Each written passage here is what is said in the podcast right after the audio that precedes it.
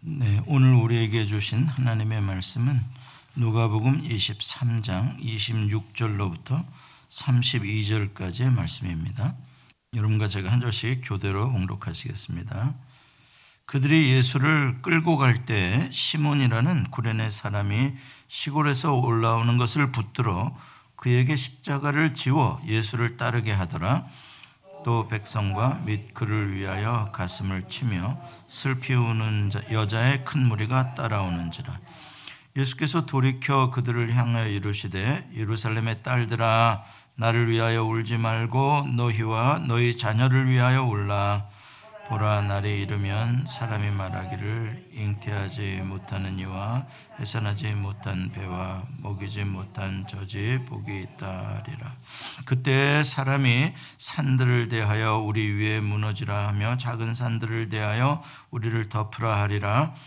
푸른 나무에도 이같이 하거든 마른 나무에는 어떻게 되리요 하시니라. 다 같이 또 다른 두 행악자도 사형을 받게 되어 예수와 함께 끌려가니라. 아멘. 네, 오늘 말씀의 제목은 구원과 멸망의 길입니다. 구원과 멸망의 길. 우리는 지난주에 로마 총독 빌라도가 그 예수를 고발하는 유대 지도자들의 뜻에 굴복해서 결국 예수님을 십자가에 처형하도록 내어주는 이야기를 읽었습니다. 그리고 어, 바로 이어서 오늘 본문 26절에 보면 어, 예수님이 십자가를 지고 바로 처형장으로 어, 출발하시는 그 어, 장면을 보게 됩니다. 아침에 재판을 하고 재판이 끝나기도 무섭게 지금 아마 오전 한 9시쯤 되었을 텐데 그냥 바로 어 바로 그냥 어 처형 사형을 집행하려고 지금 하고 있습니다. 이런 경우는 어, 독재 국가에서도 이런 경우는 아주 드문 일입니다. 예. 아주 비상식적이고 아주 비정상적인 어, 사형 집행을 지금 서두르고 있는 것이죠. 왜 이렇게 서두를까? 6월절 끝난 뒤에 한두 달 후에 예수님을 어, 사형 집행해도 될 텐데 한두 달 정도 감옥에 가둔 다음에 해도 될 텐데 왜 이렇게 아침에 재판 끝나자마자 어, 그것도 죄가 없는 어, 분을 이렇게 바로 어, 처형하려고 서두르는 걸까? 여기서 어, 빌라도와 유대 지도자들이 뭔가가 좀 쫓기는 뭔가 좀 불안한 어, 뭔가 어, 그렇게 좀 두려운 그 뭔가가 있어요. 보면은 왜 그럴까? 어, 이 사형 집행이 정당하지 않다는 것 결국 그것이 만천하에 드러날까 이게 걱정이 되는 것일 것이고 또한 예수님을 감옥 속에 이렇게 붙들어 놓는 그 기간 동안 어, 만약에 사람들의 마음이 변한다든지 에, 그러면 또 문제가 복잡해지니까 그냥 빨리 이, 처리해 버려서 더 이상 이 문제를 제기하지 못하도록 그냥 어, 끝내 버려야 되겠다 이렇게 에, 결정을 했을 겁니다. 그런데 이들의 이러한 사악한 어, 생각과 이 음흉한 계획 어, 들까지도 보면은 6월절 양 잡는 날에 대속 제물로 어린 양으로 돌아가실 예수 그리스도에 대한 하나님의 이 구원의 섭리를 성취시키는 그러한 어, 결과로 어, 나타나고 있다는 것에 대해서 우리는 놀라게 되는 것이죠. 인간들의 이러한 아주 극악무도한 아, 이러한 생각과 어, 이러한 행동들이 결국은 어, 하나님께서 모든 것을 하나님의 계획 가운데에 성취하시는 그 도구와 어, 그 수단밖에 되지 않는 그러한 모습을 우리는 어, 발견하게 됩니다. 자, 26절에 보면 이제 사형 집행이 되기 위해서 십자가를 메고 빌라도의 뜰에서 나와서 이제 예루살렘 거리로 들어가는 그러한 장면이 이제 나옵니다. 거기 보면 어, 그들이 예수를 끌고 갈 때 여기서 그들은 로마 군병들이죠. 여기서의 모든 사형 집행을 하는 사람들은 다 로마의 군인들입니다. 어, 그런데 보면은 어, 예수님이 지고 가셔야 하는 십자가를 시몬이라는 구레네에서 온 사람을 붙잡아서 대신 지고 가게 합니다.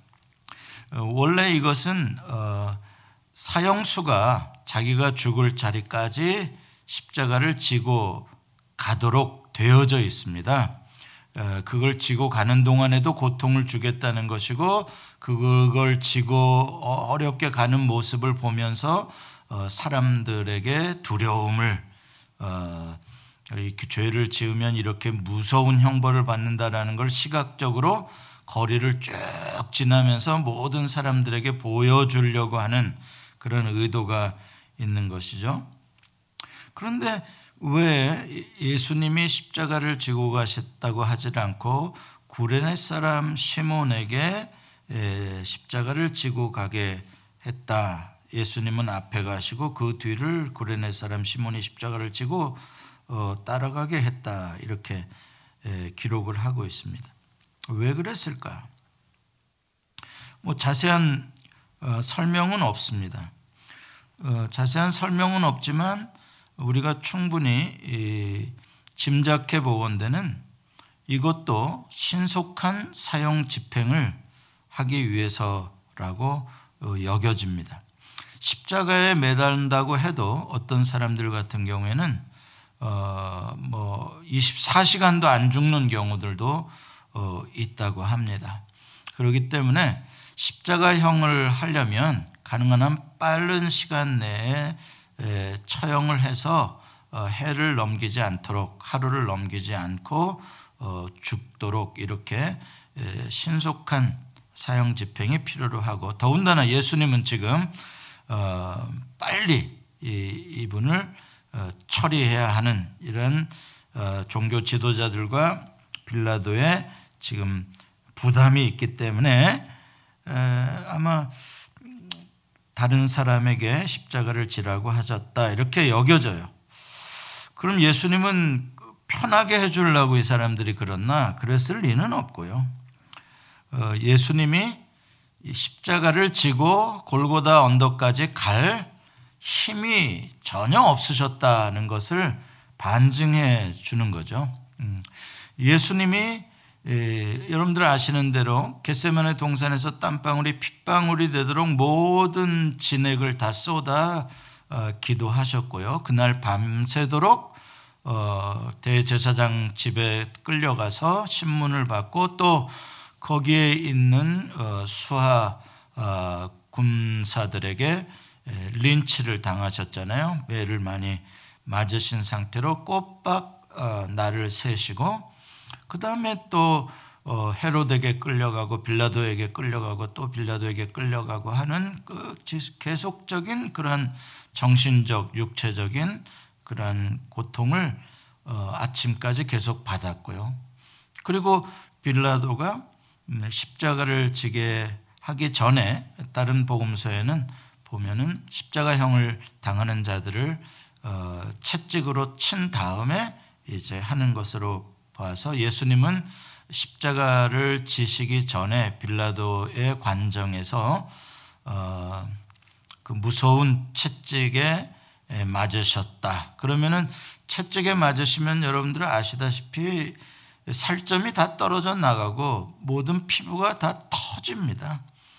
그리고 그 보통 피가 흐르는 정도가 아니라 모든 모세 혈관들이 다 패였기 때문에 아주 피를 낭자하게 흘리는 겁니다. 그 매 맞는 시간이 거의 한 30분 이상을 매를 맞는 거거든요. 있는 힘을 다해서 군병이 휘두르는 건데 그뭐 상상이 되죠. 얼마나 많은 어, 출혈이 있었으며 어, 견디기 힘든 고통, 어, 온 몸이 살갗이 다 뜯어져서 어, 뭐 하나도 하나 걸치기조차 힘들 정도로 되어져 있는 그러한 분이 이 빌라도의 뜰에서부터 십자가를 지고 예루살렘 그 거리까지만 나오는 동안에도 아마 여러 번 어, 쓰러지셨다가 다시 일어나셨다가를 반복하지 않았겠나 어, 짐작이 됩니다.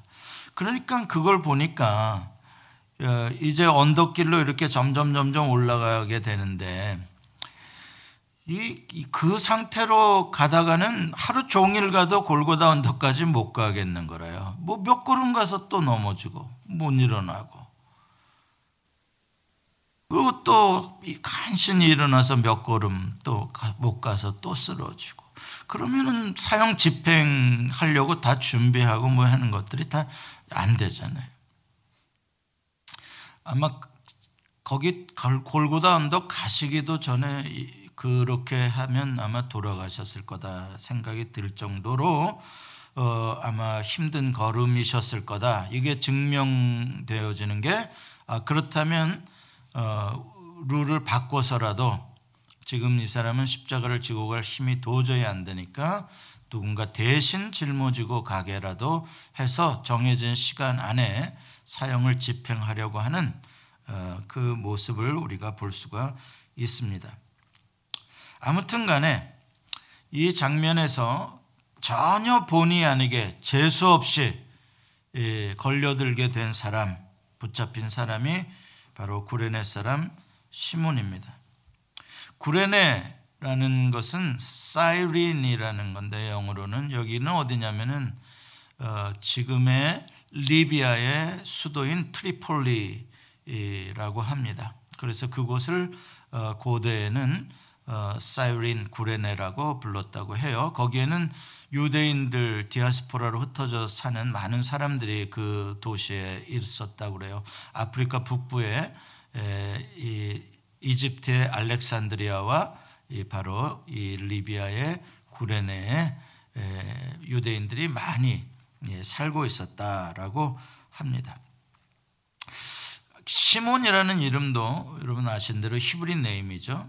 예, 그래서 이 사람은 틀림없이 예, 유대인이고 또 먼 아프리카 북부 어, 리비아 구레네에 사는데 유, 월절을 지키기 위해서 아마 배를 타고 어, 여기까지 또 어, 가버나움에서 육로로 해서 여기까지 들어왔다 이렇게 봐집니다. 그러니까 먼 여정을 맘먹고 이 유월절을 지키려고 이 시몬이 막 예루살렘에 들어섰는데 딱 맞춰서 유월절 양 잡는 날딱 그 들어왔는데 목요일 날 전, 이제 끝난 때죠. 이제 저녁이 되면 금요일이 시작되는 건데 어, 이렇게 이제 들어왔습니다. 들어와 가지고 보니까 어, 이렇게 예수님의 처형이 집행되어지는 그 사람들이 요란하게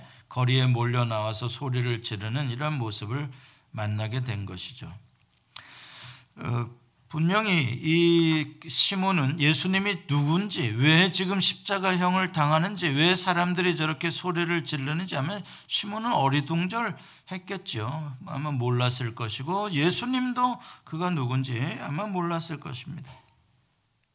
그런데 하필 그 시간에 이 시몬이 예루살렘에 도착해 가지고 그 시간에 어, 구경하다가 어, 정말 날벼락을 어, 맞은 경우입니다. 그런데 흥미로운 것은 예수님이 처형되어지는 이 과정에 많은 사람들이 무리들과 뭐 특정한 사람들, 뭐 심지어는 로마의 백부장, 뭐 많은 사람들이 이렇게 등장을 하는데 그 사람들 중에 유일하게 이름이 정확하게 기록된 사람은 바로 이 시몬입니다. 이름만이 아니라 그의 출신인 구레네라는 지명도 어, 나오고 마가복음에는 그의 두 아들 이름까지 가족 사항까지 나옵니다. 알렉산더와 루포의 아버지였다 이렇게 나옵니다. 그러니까 지금 이 예수님의 마지막 처형 장면의 그 길에서 굉장히 초점이 맞추어지는 어, 인물이었다. 그래서 성경이 그에게 주목하고 있고 그의 이름을 꼭 기록하기를 원하고 있다는 것을 우리는 알 수가 있습니다.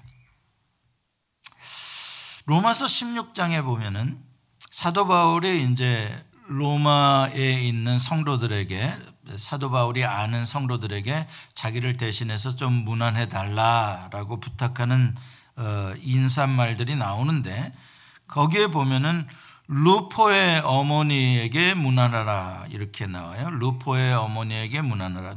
루포의 어머니라는 건 누구겠어요? 바로 이 구레네 시몬의 와이프인 거죠. 어, 구레네 시몬의 와이프 아내에게 문안하라 그 말입니다. 루포는 시몬의 아들이니까요. 그러면서 하는 말이 그는 나의 어머니니라 이렇게 말을 합니다. 바울이 그는 나의 어머니입니다. 구레네 시몬의 와이프를 사도 바울이 나의 어머니, my mother라고 표현을 하는 거예요. 이건 보통 가까운 관계가 아닌 겁니다. 그렇죠? 어, 대단히 가까운 친밀한 어, 진짜 육신의 에, 그런 어머니는 아니지만 영적으로 어머니처럼 모시는 분이 바로 이 시몬의 아내였다는 사실이 굉장히 에, 놀랍습니다. 왜 이 구레네 시몬의 아내가 사도 바울의 영적인 어머니처럼 이렇게 되었을까? 이것도 이제 우리가 추측을 해보게 되는데 힌트가 되는 말이 한 군데 딱 나와요. 그거는 이제 사도행전 11장 20절에 가보면은 어, 예루살렘 교회에 큰 핍박이 일어나고 스테반의 죽음 이후로 어, 그 핍박 때문에 예, 예루살렘에 있던 많은 크리스찬들이 이제 예루살렘을 떠나 다른 데로 어, 이렇게 도망을 가죠. 이제 그러는 와중에 이제 안디옥이라는 수리아 시리아의 안디옥이라는 곳에 대한 이야기가 바로 나오는데 거기에 보면은 어, 구브로와 구레네에서 온 몇 사람이 구브로와 구레네에서 구브로라는 것은 사이프러스라는 섬이죠. 그리고 구레네는 말 그대로 그 리비아의 트리폴리 거기 예, 지금 시몬이 사는 동네입니다. 이 구브로와 구레네에서 온 몇 사람이 수리아 안디옥에서 복음을 전하기 시작해서 세워진 교회가 바로 이 안디옥 교회라는 사실입니다. 아주 흥미롭죠. 아, 그러고 보면 사도 바울의 첫 번째 공적인 사역지가 바로 이 수리아 안디옥 교회에서 바나바와 함께 동사 목사로 말씀을 가르치게 되었는데 아 바울이 그때 수리아 안디옥에 와서 수리아 안디옥 교회를 세운 바로 이 구레네 사람 시몬과 그의 아내 혹시 그의 자녀들까지도 거기서 만나지 않았을까 하는 그런 아주 흥미로운 추측을 해보게 됩니다. 그렇다면 이 구레네 시몬은 그 후에 완전히 예수 그리스도의 제자가 되었고 또 이 복음을 어, 아마 어, 구레네에서도 전했을 것이고 또 특별히 시리아 안디옥에서 어, 정착하면서 거기서 교회를 세우고 어, 교회의 중요한 일꾼으로 선교의 전진 기지가 되는데 큰 역할을 감당했다라고 봐집니다. 그러다가 또 세월이 흘러서 수리아 안디옥을 떠나 로마에 바울보다 먼저 가서 로마 교회에 또 중요한 어, 어, 사역자들로 어, 봉사를 하고 있었다 이렇게 여겨집니다. 자 이렇게 우리가 추측을 해보게 된다면 구레네 사람이 그날 하필 재수 없이 그 많은 사람들 중에서 로마 군병에게 지목을 당해 가지고 예수님의 십자가를 어거지로 지게 된 게 얼마나 놀라운 축복의 결과로 이 교회사에 무지하게 중요한 그러한 어, 한 획을 긋는 그 후손들이 탄생하게 되었는지 어, 정말 놀라운 그러한 섭리가 아닐 수 없고 정말 소름 끼칠 정도의 반전이 아닐 수가 없습니다. 여러분 그렇습니다. 우리가 어, 예수를 믿다 보면 믿음 때문에 또 주님을 위해서 어, 뜻하지 않은 고난을 당할 수 있고 또 억울한 이유를 알 수 없는 그런 고난을 당하는 일들이 참 많이 있습니다. 왜 와임이 왜 하필 나에게 저 사람들은 예수도 쉽게도 믿고 저 사람들은 뭐 교회도 쉽게 부흥도 되고 그렇다는데 왜 이렇게 나는 이렇게 힘들어야 하는가? 음, 우리는 다 지금은 이해할지 모르 하지 못하지만 언젠가는 어, 하나님의 뜻이 성취되어지는 그러한 과정으로서의 고난이었다는 사실을 아마 우리는 어, 알게 될 것입니다.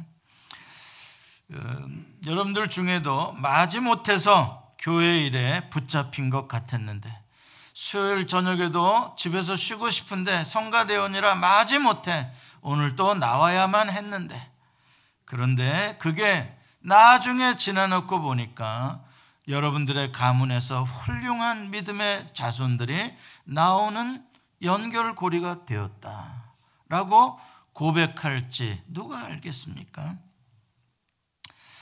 어떤 분들은 교회 일을 안 하려고 요리 빼주고 저리 빼주고 그러는데 억지로 붙잡아서 이번에는 좀 뭐좀 좀 맡아주세요.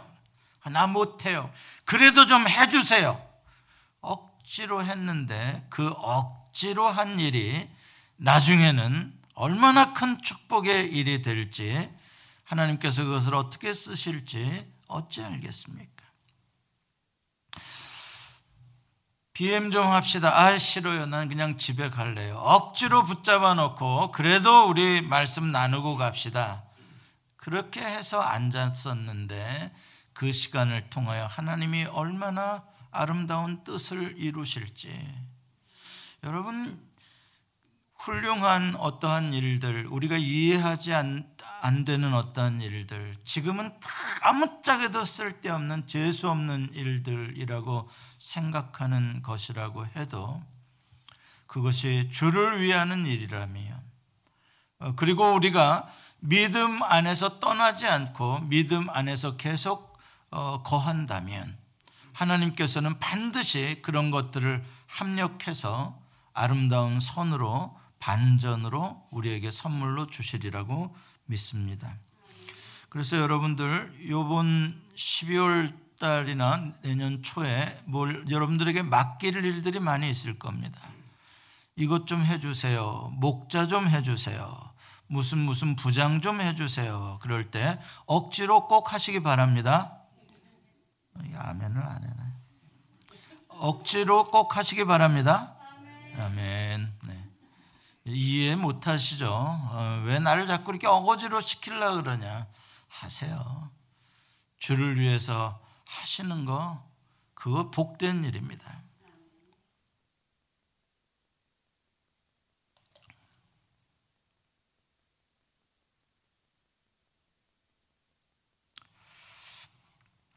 이 구레네 시몬의 이야기를 우리가 보면서 야, 하나님 아버지의 이 구원의 섭리를 이루어 가시는 과정이라는 것은 정말 우리의 인간의 상상을 초월하는 거구나.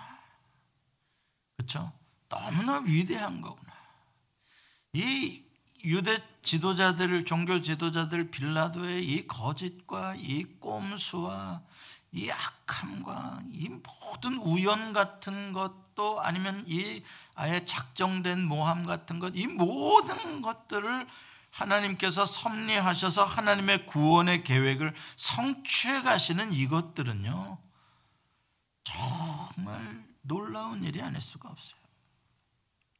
예수님께서 십자가를 지고 가시는 그 길, 그냥 고통스럽고 아주 단순히 무의미한, 무익한 그런 과정이 아니더라는 것이죠. 예수님이 십자가를 지고 가시는 그 길에서도 자의든 타의든 간에 예수님을 만나는 사람이 있고 예수님 때문에 극적인 구원을 얻는 사람들이 있더라는 것이에요. 32절에 보면은 예수님이 십자가에 못 박힐 때 그날 같이 처형되는 두 명의 행악자들도 같이 예, 가고 있었다라고 이야기를 합니다. 그리고 그 다음 내용을 읽어보면 그 중에 한 명이 어, 예수님을 영접함으로써 예수님과 함께 그날의 낙원에 이르는 구원을 받는 것을 보게 됩니다. 그런가 하면 그 십자가의 길에 여전히 완악한 마음으로 예수님의 십자가를 조롱하고 어, 고함을 치는 그런 무리들, 큰 무리들이 있습니다. 그들에게는 무서운 심판의 경고가 어, 따르게 되죠. 오늘 본문에 보면 27절에 많은 무리들이 큰 무리들이 예수님을 따르고 있었습니다. 아마 그 사람들은 대부분 어, 예수님을 십자가에 못 박으라고 외치던 바로 어, 종교 지도자들을 추종하는 그런 어리석은 어, 유대인들일 것입니다. 그들은 자기네들 뜻대로 결과적으로 예수님이 처형되어지는 걸 너무나 고소하게 너무나 잘 됐다고 아마 환호성을 지르면서 어, 예수가 어, 아주 비참하게 끌려가는 어, 그 쓰러지고 또 쓰러지는 무능한 그런 모습을 보면서 진짜 비웃고 싶은 만큼 실컷 비웃으면서 예수님의 뒤를 따르고 있을 것입니다.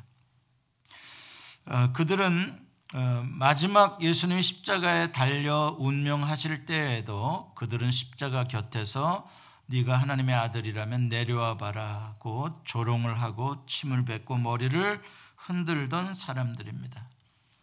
끝까지 완악했던 그 많은 사람들의 마지막 운명은 어떻게 되었을까요? 또 27절에 그 그룹 가운데에 한 그룹이 있습니다. 보면은 여자들이 나옵니다. 이 여자들은 가슴을 치며 슬피 울고 있었다라고 27절에 이야기를 합니다. 가슴을 치며 슬피 울던 그 여자들. 이 여자들이 누구일까? 누구길래 예, 그렇게 가슴을 치며 슬피 울었을까? 예수님 십자가에 처형되실 때 맨 마지막에 보면은 48절 49절에 보면은 그 채용되시는 장면을 보고 많은 사람들이 그것을 본 사람들이 슬퍼했다고도 하고 그 중에는 갈릴리에서부터 어, 예수님을 따라온 여자들이 있었다 이렇게 예, 표현을 합니다. 그러고 보면 어, 예수님을 따르고 멀리서부터 그렇게 예수님과 함께 하나님의 나라를 위해서 어, 복음을 듣고 이름 없이 따라오던 갈릴리의 여인들 그들이 예수님께서 억울하게 처형당하시는 장면을 비통하게 바라보며 어, 울고 있는 것 아닌가 어, 이런 생각을 해봅니다. 그녀들은 예수님이 부활하실 것에 대해서는 지금 상상조차 하지 못하는 어, 슬픔이겠죠. 아마 이 여자들은 진심으로 울었다, 울고 있는 여자들이라면 어, 사흘 후에 예수님이 부활하셨다는 소식을 들었을 때 누구보다도 기뻐했을 것이고 예수님을 증거하는 예수님의 부활의 증인들로 어, 아마 살았을 것이다 이렇게 짐작이 됩니다. 이렇게 십자가의 길 옆에는 예수님의 억울한 죽음에 대해서 애통해하는 그러한 어, 또 구원에 가까운 그런 사람들도 있었다는 것을 볼 수가 있습니다. 그러나 만약 어떤 학자들에 의하면은 이 여자들의 애곡하는 이 소리라는 것은 예수님의 그런 억울한 죽음을 비통해 하는 예수님에게 어떤 음, 그런 사랑의 마음을 가진 여자들이 아니라 이건 전통적으로 어, 형식적으로 어, 관례적으로 누군가 사형수가 죽어갈 때에 에, 울어주는 어, 그런 어, 전통적인 행위일 뿐이다라고 말하는 사람들 학자들도 있습니다. 만약에 그렇다면 그러면 이 여자들 또한 어, 겉으로는 소리를 내어 우는 것 같지만 어, 속으로는 예수님을 십자가에 못 박으라고 한 사람들과 다를 바가 없는 것이죠. 자, 아무튼 어, 예수님께서는 그 여인들의 울음소리를 들으면서 28절부터 31절까지 보면 어, 4절 굉장히 많은 내용을 할애한 건데요. 예수님께서 가시던 길에서 돌이켜서 그 큰 무리들 군중들을 향하여 어, 말씀을 하십니다. 뭐라고 말씀을 하시냐면 어, 예루살렘의 딸들아 나를 위하여 울지 말고 너희와 너희 자녀를 위하여 울라. 여기서 예루살렘의 딸들아라는 건 그 여자들에게만 두고 하는 말이 아니고요. 예루살렘의 딸들아라는 표현은 관용적인 표현입니다. 구약에서도 모든 이스라엘 백성들을 일컬을 때 예루살렘의 딸들아라고 어, 불렀던 것이죠. 그러니까 예루살렘의 딸들아라는 말은 거기 꼭 울고 있는 그 여자들이 아닌 모든 이스라엘 사람들. 지금 예수의 죽음을 그냥 불쌍히 여기며 혀를 쯧쯧쯧 끌끌끌 혀를 차고 있는 사람들. 아이고 젊은이가 참 나서다가 저거 잘 꼴이 저게 뭐냐. 이렇게 하고 있는 모든 이스라엘 사람들에게 주는 말입니다. 나를 위하여 그 혀를 차고 불쌍히 여긴다 하지 말고 너희와 너희 자녀를 위하여 울어라 이야기를 합니다. 저는 이게 이제 아주 중요한 이, 이 십자가 사용 과정에 있어서 어, 아주 중요한 포인트라고 생각하는 거예요.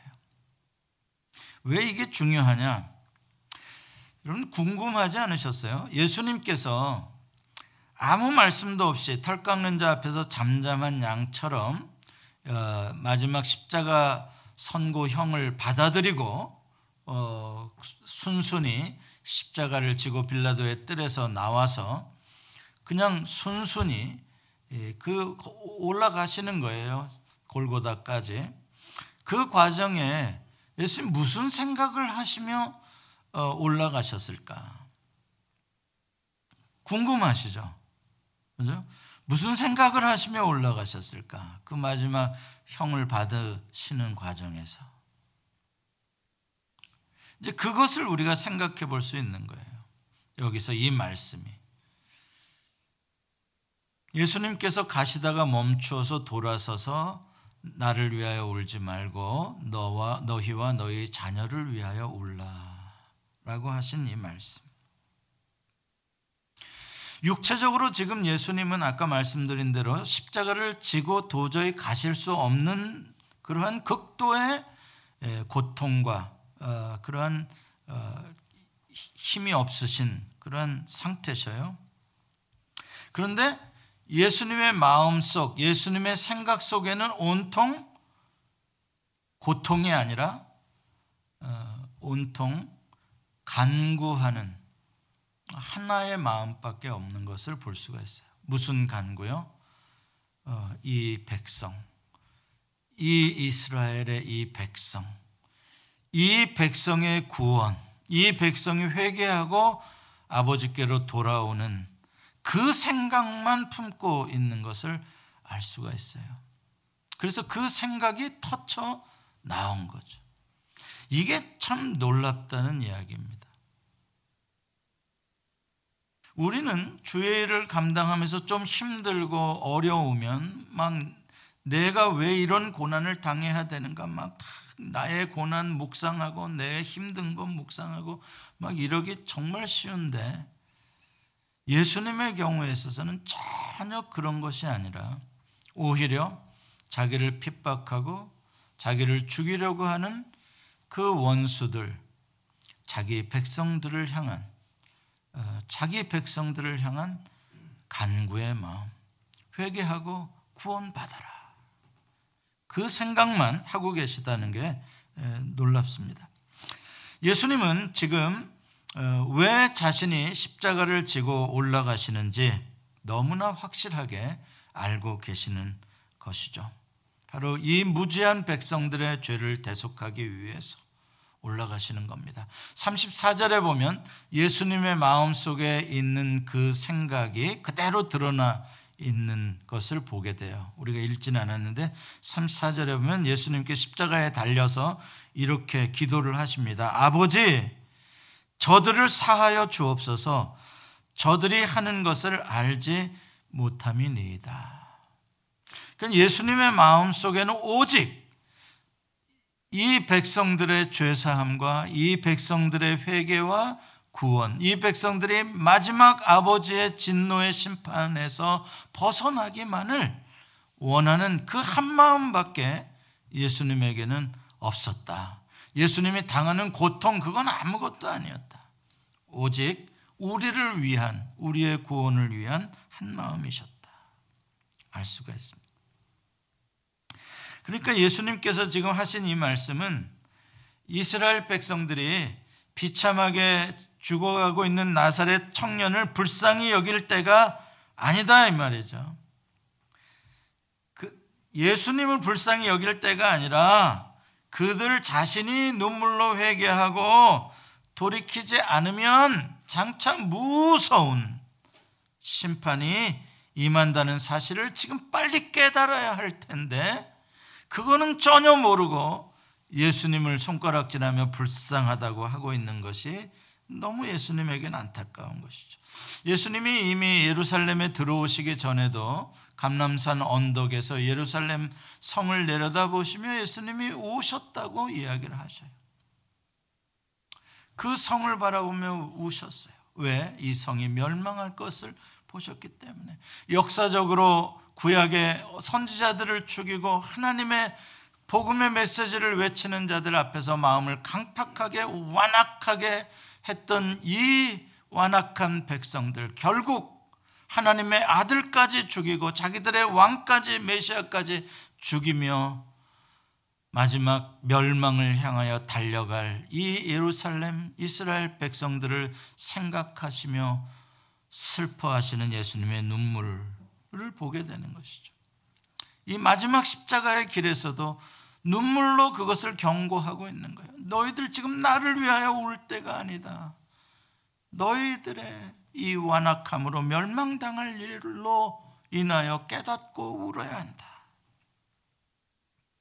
이와 같이 예수님께서 걸어가신 십자가의 길은 어떤 사람들에게는 예상치도 못했던 구원의 길로 축복의 길로 어, 되었지만 수많은 사람들에게는 멸망의 길이었던 것을 알 수가 있습니다.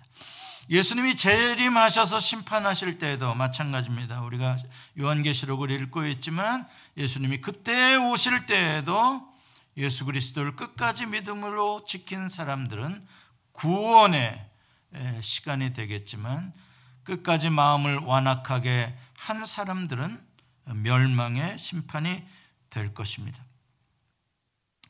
이스라엘 백성들의 지금 가장 큰 심각한 문제는 자기들이 하나님의 진노의 심판의 대상이라는 사실을 까마득히 모르고 있다는 사실입니다.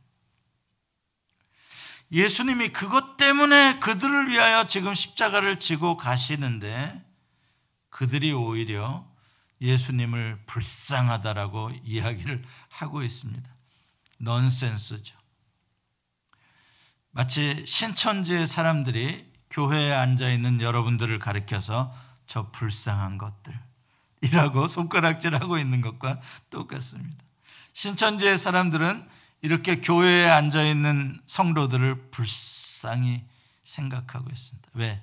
얘네들 다 지옥 갈 어, 적그리스도 666 받은 애들이라고 생각합니다. 우리 모두를 신천지에 있는 사람들은 참 놀랍죠? 누가 진노 하나님의 멸망의 진노가 임하겠습니까? 정작 자기들에게 임할 자기들이 적그리스도라는 것을 모르고 있는 것이죠. 말씀을 맺습니다. 우리 말에도 남 걱정할 일 아니다라는 말이 있습니다. 어느 때 쓰는 말이에요? 남 걱정할 일 아니야. 다른 사람 신앙생활 엉망으로 한다고 걱정하는데 정작 자기 자신은 엉터리로 신앙생활을 하고 있다는 것을 모르는 때 참 그것처럼 답답한 게 없습니다. 안타깝죠. 예수님께서 너희와 너희 자녀를 위하여 올라라고 하신 말씀, 이거는 바로 우리 자신의 잠자는 영혼을 깨우는 말씀입니다. 다른 사람 손가락질 하지 말고 너 자신의 신앙을 점검해 봐라는 겁니다. 다른 나라 걱정하지 말고 다른 데 걱정하지 말고 우리 교회 걱정하고 우리 나라가 불의와 완악함은 없는지 우리의 신앙을 점검하라는 이야기. 여러분과 저도 이제 예수님께서 우리의 죄를 다 씻어 주셨으니까 우리의 십자가를 지고 어, 예수님의 뒤를 따라가야 됩니다.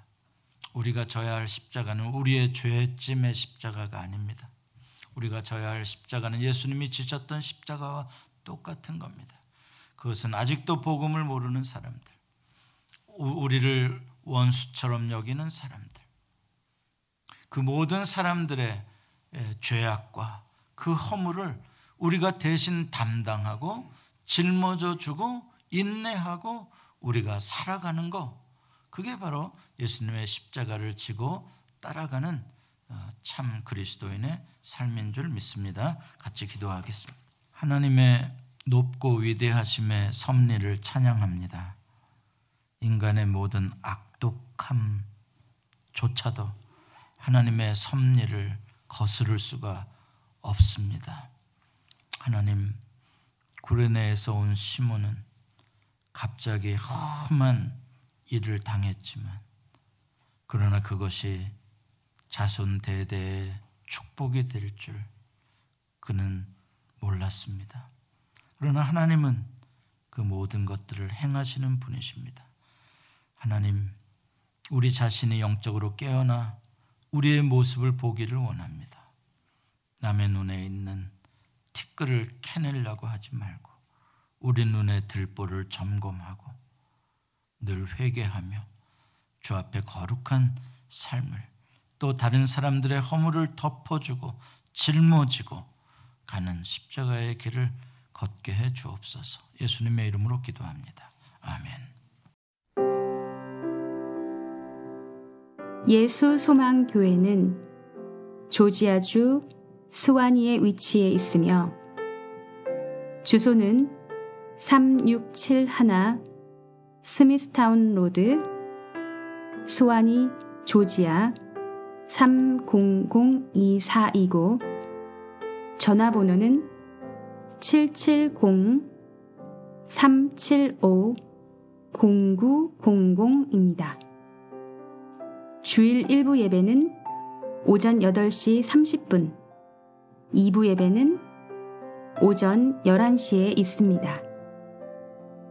예수 소망교회의 소개와 사역은 인터넷 주소 www.jesushopechurch.org로 오시면 찾아보실 수 있습니다. 감사합니다.